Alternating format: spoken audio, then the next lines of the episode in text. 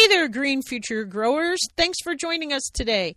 If you're new to the show, I hope you'll subscribe on iTunes or your favorite Android app, and let's get growing. Get your copy of the Organic Oasis Guidebook available today from Amazon. It's got 12 lessons designed to help you create your own organic oasis. Um, it starts with healthy soil. It talks about building an earth friendly landscape. It helps you understand the difference between annuals and perennials and how to bring in beneficial insects. It talks about fruit trees and just um, all the lessons that I've learned on my podcast mixed with what Mike and I have done here. Okay, what Mike has done here at Mike's Green Garden and just. Um, I hope that it will help you on your garden journey uh, to create, like I said, your own organic oasis um, where you can have healthy food and enjoy, um, you know, a very special place. And most of all, it's good for Mother Earth. It's kind of crazy trying to um, keep up. You know, it's uh, what everybody is. They're looking for information and they're looking for answers and you know, I just feel like our role isn't answers, but it's information and inspiration. So that's what we're trying to do. Well, you sent out that email that I got about how to build a victory garden, and I have had people asking me about that all week. Oh, so wow. I'm so excited that you Good. jumped on. Like, I sent you an email like yesterday, and you wrote back yesterday. Like, it seemed like really or two days ago. So, yeah, I am not going to take up any more of your valuable time. I do always like to tell everybody it's super easy to edit. So, like, if you need to let the dog out, you want to get a cup of coffee, like, there's anything do, don't hesitate to put me on hold. Okay. I think I'm good. I think uh, I've got the cat locked out. I just took a sip of water, so I should be fine. Awesome. All right. Then I'll introduce you, and here we go. Okay. So, welcome to the Green Organic Garden Podcast. It is Friday, March 27, 2020. We are right in the middle of the crazy corona um, virus pandemic. And I have been getting question after question about victory gardens. And I got an email from the National Garden Bureau about how to create a victory garden. And so, believe it or not, they like I got the email Wednesday and already today's Friday. And here is Diane Blazek to tell us all about it. So, go ahead and tell us a little bit about yourself. And thank you so much for coming on today, Diane. Oh, well, I'm I'm very happy to be here. Thank you for asking. And um yeah it's it's kind of a, a, a funny story and don't we need some funny stories at this time but um, I've been with National Garden Bureau 10 years. The organization is actually celebrating our 100th anniversary. So, as a group, as we were planning our anniversary, obviously, we had no idea that this virus pandemic was going to happen. And last week, we were sitting around the office when we could still go to the office. And all of a sudden, I kind of looked up on my bookshelf and I thought, the Victory Garden Manual. Why not roll out what was produced and published back in 1943? Our founder wrote the manual. He was very involved with the Victory Garden programs. Um, so it just seemed like the timing would be right. So you know, we have to give all the credit back to um, Mr. James Burdett and what he was doing in the 1920s and 30s and 40s by pulling all this information together. Wow, there's a lot of history there. That's awesome and it, it is a great time in our history and so i've been talking to people from seed um you know suppliers and people with dirt and like in our community facebook group today like mike and i just were um they were looking for somebody to go it's like 65 miles to a local cow um like the local dairy Kalispell Creamery. And so they were looking, and so we were like, well, we could do that. And so maybe we're going to go deliver some local cow manure. But um, yeah, people have been like, people, the surge in interest in gardening has never been so high. And it's such a great, like, I'm an elementary school teacher, so I'm hoping my parents are going to do that with their students. And so, um, well, tell us more. Okay. Well, um, first of all, congratulations on being an elementary school teacher. That's awesome. And actually, today we just posted another blog post. We're working with kidsgardening.org, and there are about 10 different ideas that anybody can use to get their kids involved in gardening, especially right now when everybody is stuck at home. So, yeah, Well, that's a great resource. I'm going to check out. Like, we so my school technically is on spring break this week. Like, we were not going to be there anyway, but like our principal, like, we need to be able to go online to teach starting Monday, which is creeping up on us. And so yesterday, it took me almost all day to record my math lesson like i went i like to do some fun stuff but like so and and i know parents are going to struggle at home especially like i have one parent who has six kids three of which are not even in kindergarten yet and now she has a kindergartner a third grader and a fourth grader like they need stuff to be able to do as like a family. And so those garden i can't wait to go check out that website. Thanks. yeah. Yeah. So so we've got that one. And so you can just get your kids involved in the victory garden too. So um, maybe some of these things would be really fun for kids to research. Uh, with with our victory garden tips which i think are just very timely no matter if it was 1943 or today is two things to start with. You must know your growing zone and you must know your last frost date if you happen to live someplace that has frost dates. Um, but there are tools, online tools, which they did not have back in 1943. But you can go and um, enter your zip code on the USDA site and find your growing zone. And then there's multiple sites too where you can go and enter um, usually your zip code and you can find out your last frost date. So without knowing those two things, um, you're going to be pretty hard pressed to figure out exactly when it is to plant. So those are our first two tips is know your growing zone and know your last frost date. Awesome. And you know, my husband and I came up with a free garden course last year and like a build your own organic oasis guidebook. And there's like worksheets in there to kind of help you like once you find that information to keep it all together. Oh, perfect. Good As for you. yeah. Side notes are good. Yeah. So the next step that we felt um, was very important in planning your garden and I have to admit that I'm bad at this part. I'm more of an impulsive gardener, but if you want to do this right, don't do it like me. Do as I say, not as I do. Um, do your planning. And what we think would be the first thing is be practical. Make a list of things that your family will eat. Think about how much they can consume.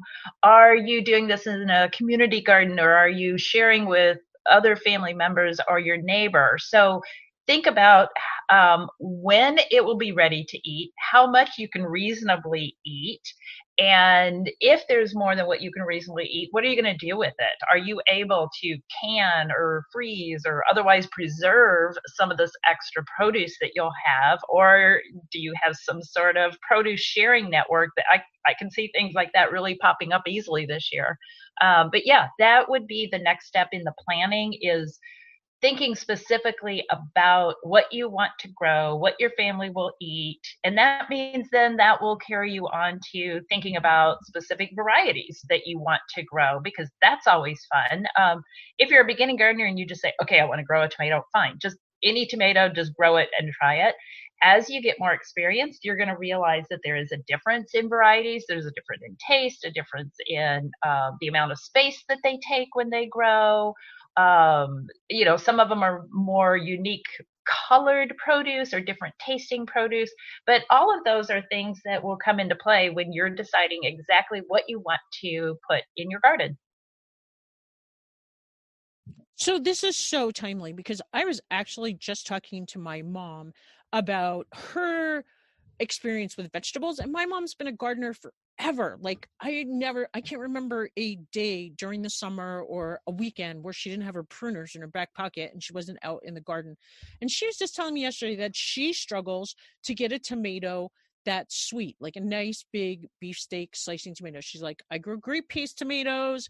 She i guess she's not the biggest fan of cherry tomatoes whereas i love a cherry tomato and i was telling her like melissa norris raves about this San Marzano number seven piece tomato. So I'm going to try to grow those this year. I got seeds from Burpee's and from um, Baker Creek. I ordered.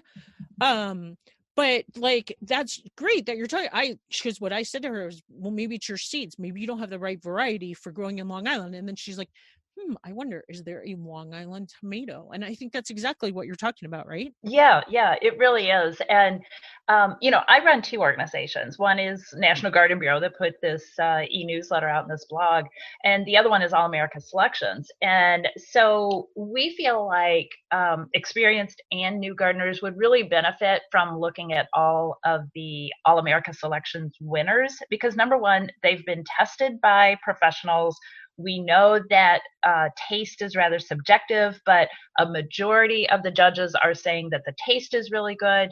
And when you go onto our website, there's descriptions on each one. If your mom doesn't like cherry tomatoes, because that is a different taste, maybe she wants grape tomatoes. If she wants a sweet uh, beefsteak tomato, then she looks for something with a high Brix, B R I X.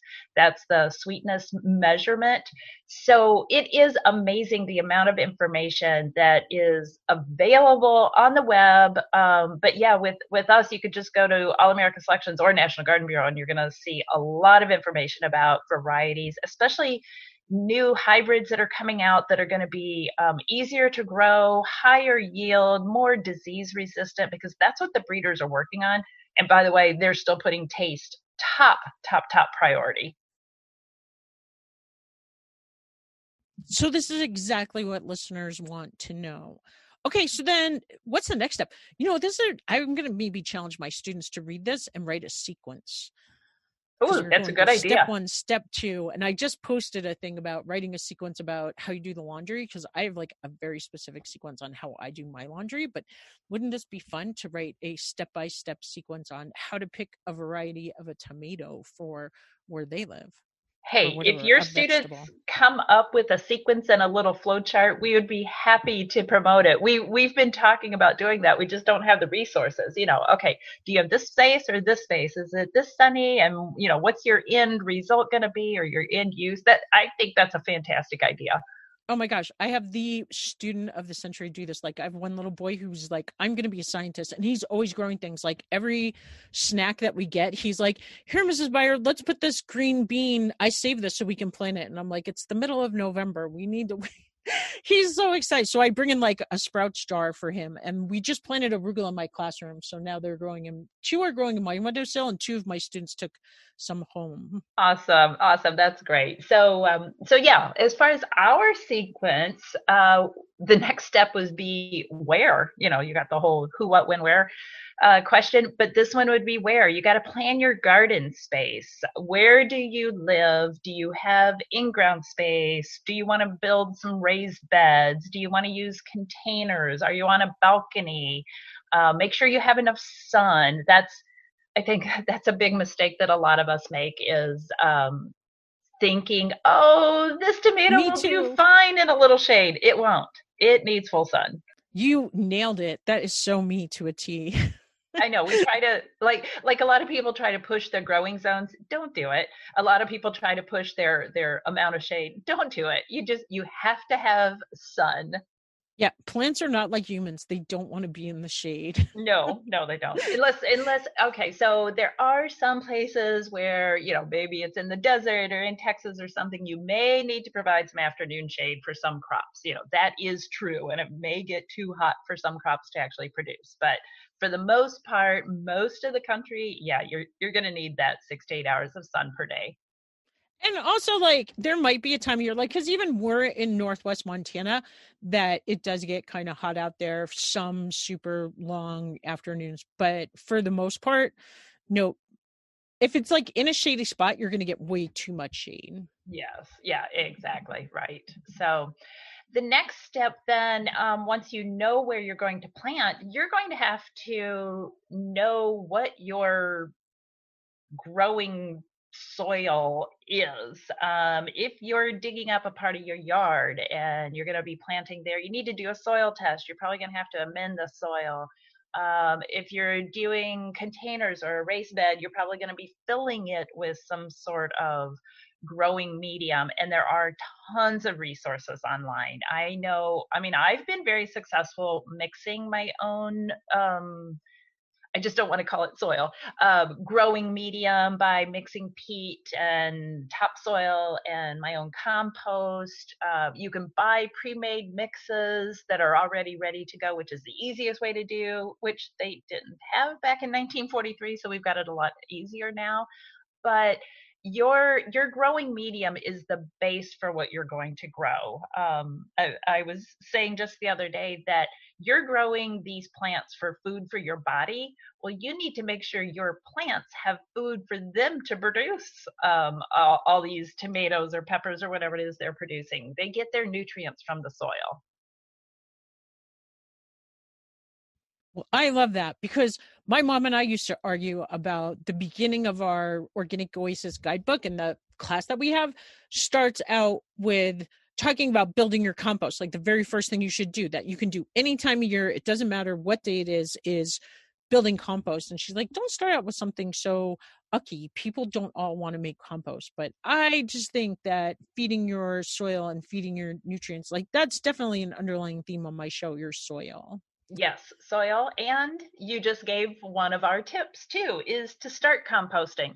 Um, uh, kind of like you're saying, I, I'm not going to give all the logistics cool. and all the scientific, but just start doing it. It's super easy to save your banana peels, save your broccoli cut, you know, whatever it is that you're eating right now, don't toss away uh, the excess and the, the, the what typically would be the waste. So start a compost pile because you will be very happy you did when it's ready to put on your gardens. So I would be remiss not to ask like the big eh, one of the big hesitations I hear people tell me a lot about compost is they're afraid they're going to get like critters like raccoons or and we live in the woods. We have skunks, we have chipmunks and nothing gets in our compost pile but i'm just wondering do you have any suggestions or like my mom's like well you don't live in a city yeah, I do live. I I'm in a suburb of Chicago and yeah, sure, they do. You know, if they're not getting in my compost, they're probably digging in my garden or they're digging in the neighbor's garbage or something like that. They're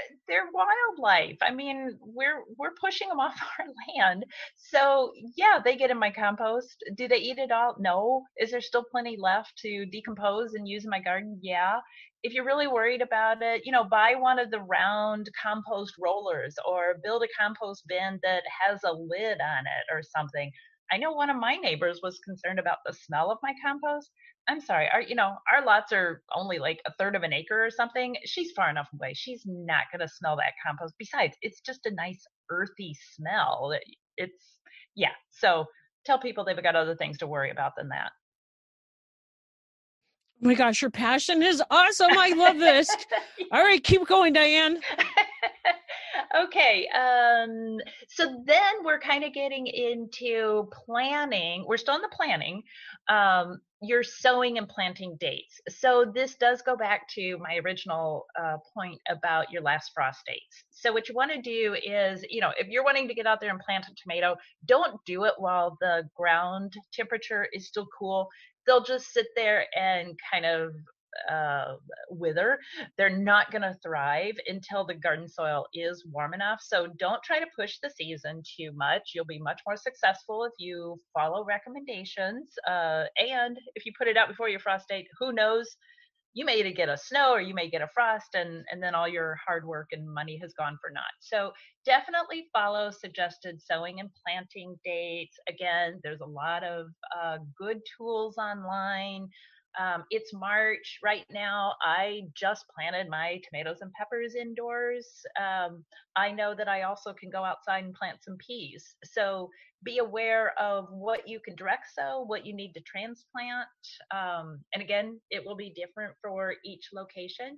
But once you start thinking about it, making your list and planning, you're going to be much better off. Oh, this is all perfect.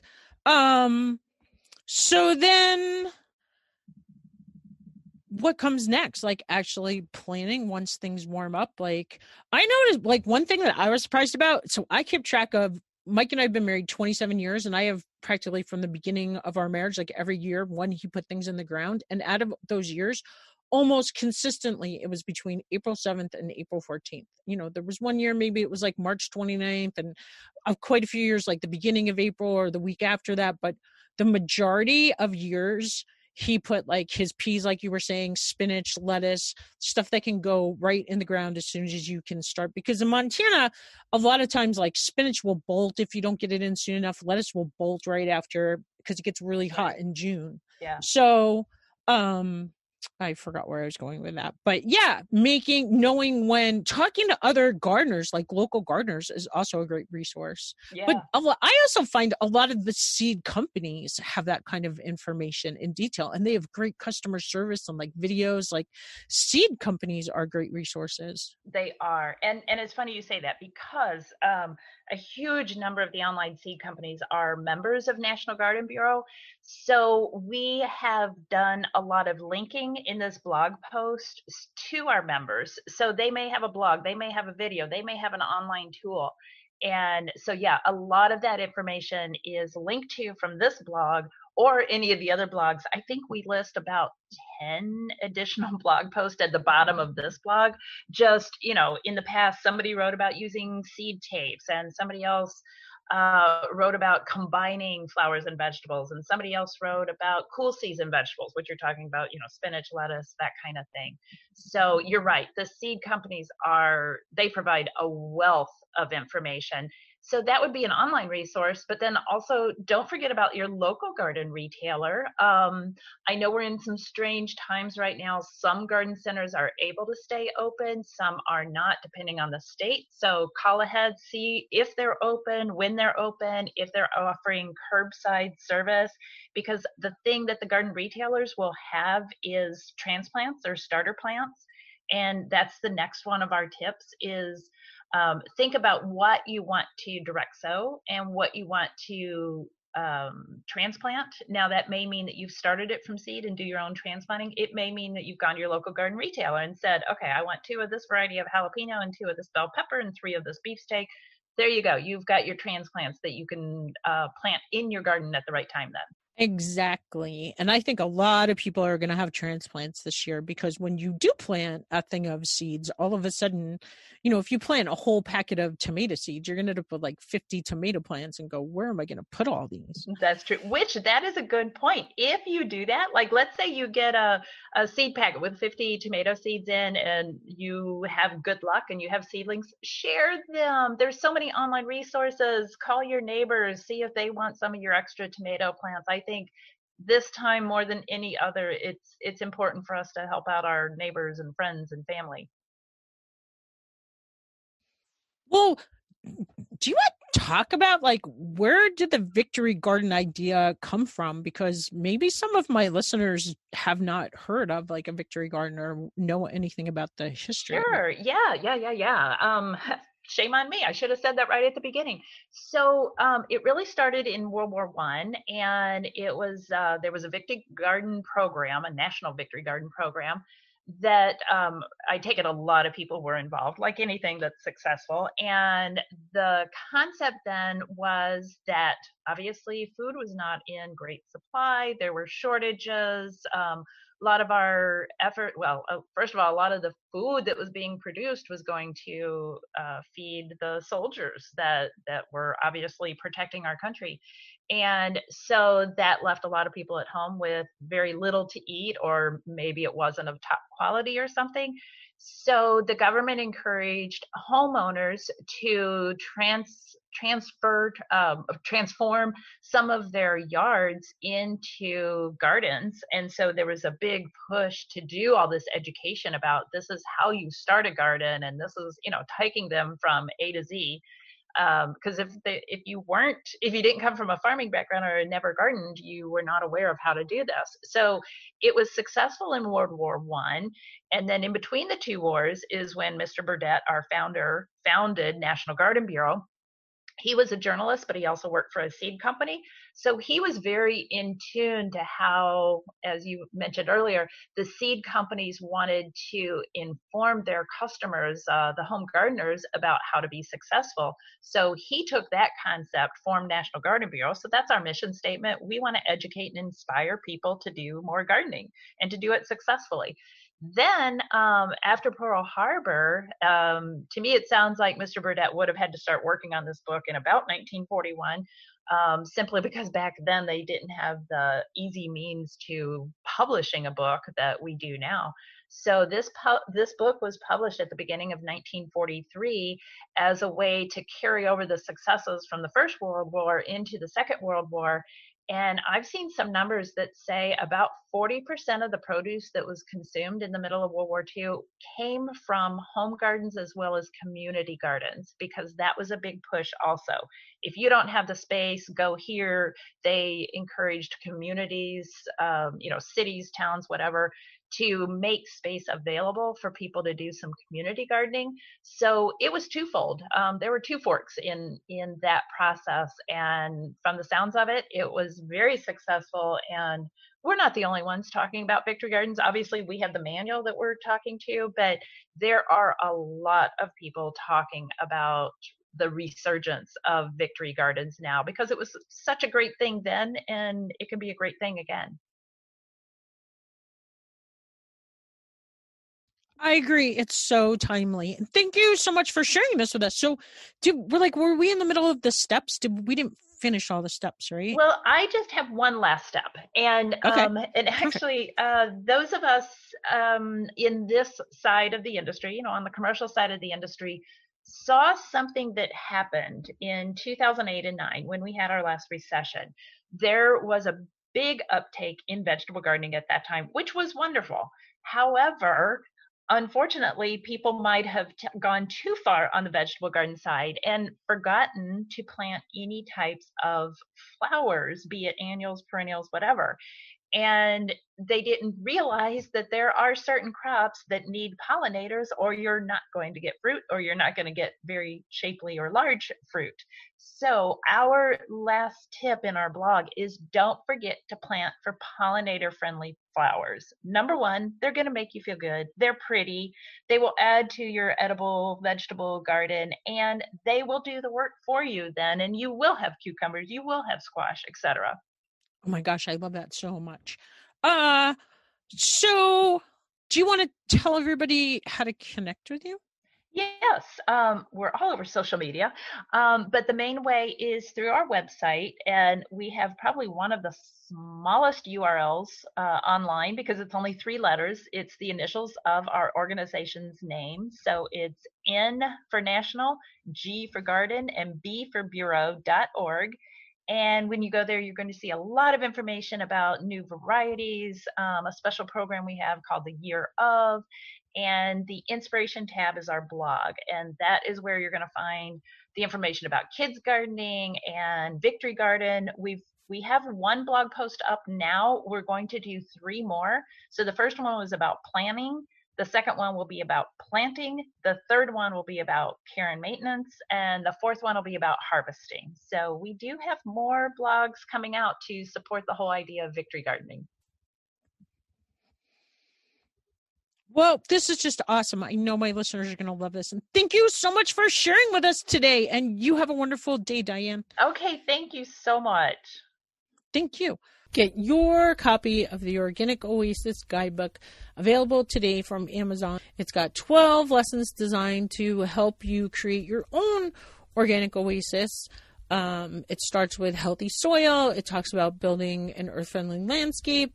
It helps you understand the difference between annuals and perennials and how to bring in beneficial insects. It talks about fruit trees and just um, all the lessons that I've learned on my podcast mixed with what Mike and I have done here. Okay, what Mike has done here at Mike's Green Garden, and just um, I hope that it will help you on your garden journey uh, to create, like I said, your own organic oasis um, where you can have healthy food and enjoy, um, you know, a very special place. And most of all, it's good for Mother Earth. Do you know someone who would benefit from the Organic Gardener podcast? If you like what you hear, we'd love it if you'd share the Organic Gardener podcast with a friend. Thanks again for listening, and remember grow local.